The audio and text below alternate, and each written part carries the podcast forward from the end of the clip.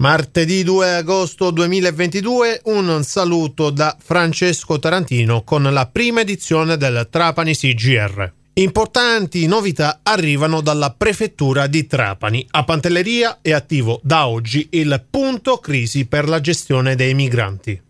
Nella nuova struttura, a breve, saranno effettuate anche le attività di identificazione e fotosegnalamento dei migranti prima di trasferirli da Pantelleria sulla terraferma. L'approfondimento è di Ornella Fulco.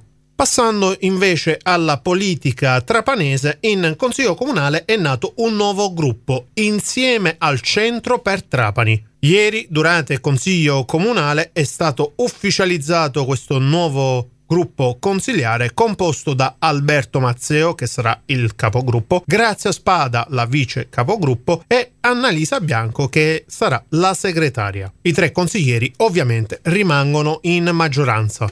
Spostandoci invece a Partanna, tutto pronto per la rassegna letteraria Letture nel chiostro. La manifestazione che si aprirà il 4 di agosto ha un parterre di ospiti molto interessante, tra questi Nadia Terranova, Francesco Bozzi, Agata Bazzi e ancora Elvira Seminara e Luciano Ricifari.